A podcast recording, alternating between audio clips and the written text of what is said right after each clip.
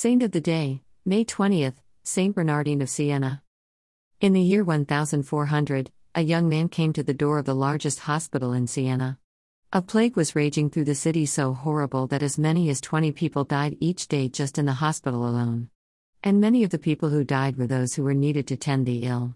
It was a desperate situation, more and more people were falling ill, and fewer and fewer people were there to help them. The 20 year old man who stood there had not come because he was ill but because he wanted to help. And he brought not new patients but young men like himself willing to tend the dying. For four months, Bernardine and his companions worked day and night not only to comfort the patients but to organize and clean the hospital. Only at the end of the plague did Bernardine himself fall ill, of exhaustion. But that was Bernardine's way, whatever he did, he put his whole self into it. Immediately after he recovered, he was back caring for the sick, but this time, he was responsible not for a whole hospital but one person, an invalid aunt. Yet for 14 months she got his full attention. Throughout his life, he put as much energy into caring for one person as for hundreds, as much commitment into converting one citizen as to preaching to a whole city. After his aunt died, Bernardine started to think about where his life should be going. The son of a noble family, he had been orphaned at seven and raised by an aunt. We are told as a young person that he hated indecent talk so much that he would blush when he heard it. Even his schoolmates hesitated to make him so uncomfortable, but apparently one adult citizen thought it would be a great joke to needle Bernardine. In a public marketplace, he stopped Bernardine and started to talk to him in a shameful way. But if he had thought to get away with his cruel trick, he was surprised when Bernardine slapped him in the face. The man slunk away, shamed in front of the very crowd he'd been trying to impress. Bernardine, who had come to Siena to study, threw himself into prayer and fasting to discover what God wanted him to do.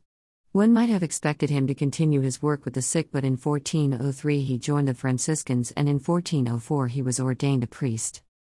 The Franciscans were known as missionary preachers, but Bernardine did very little preaching with because of a voice that was weak and hoarse. For 12 years he remained in the background, his energies going to prayer or to his own spiritual conversion and preparation. At the end of that time, he went to Milan on a mission. When he got up to preach, his voice was strong and commanding, and his words so convincing that the crowd would not let him leave unless he promised to come back. Thus began the missionary life of the one whom Pope Pius II called a second Paul. As usual, Bernardine threw his whole self, body, and soul into his new career. He crisscrossed Italy on foot, preaching for hours at a time, several times a day. We are told he preached on punishment for sin as well as reward for virtue, but focusing in the end on the mercy of Jesus and the love of Mary. His special devotion was to the holy name of Jesus. Some who were jealous denounced him to the Pope by saying he preached superstition. Silence for a short while, Bernardine was soon cleared and back to preaching.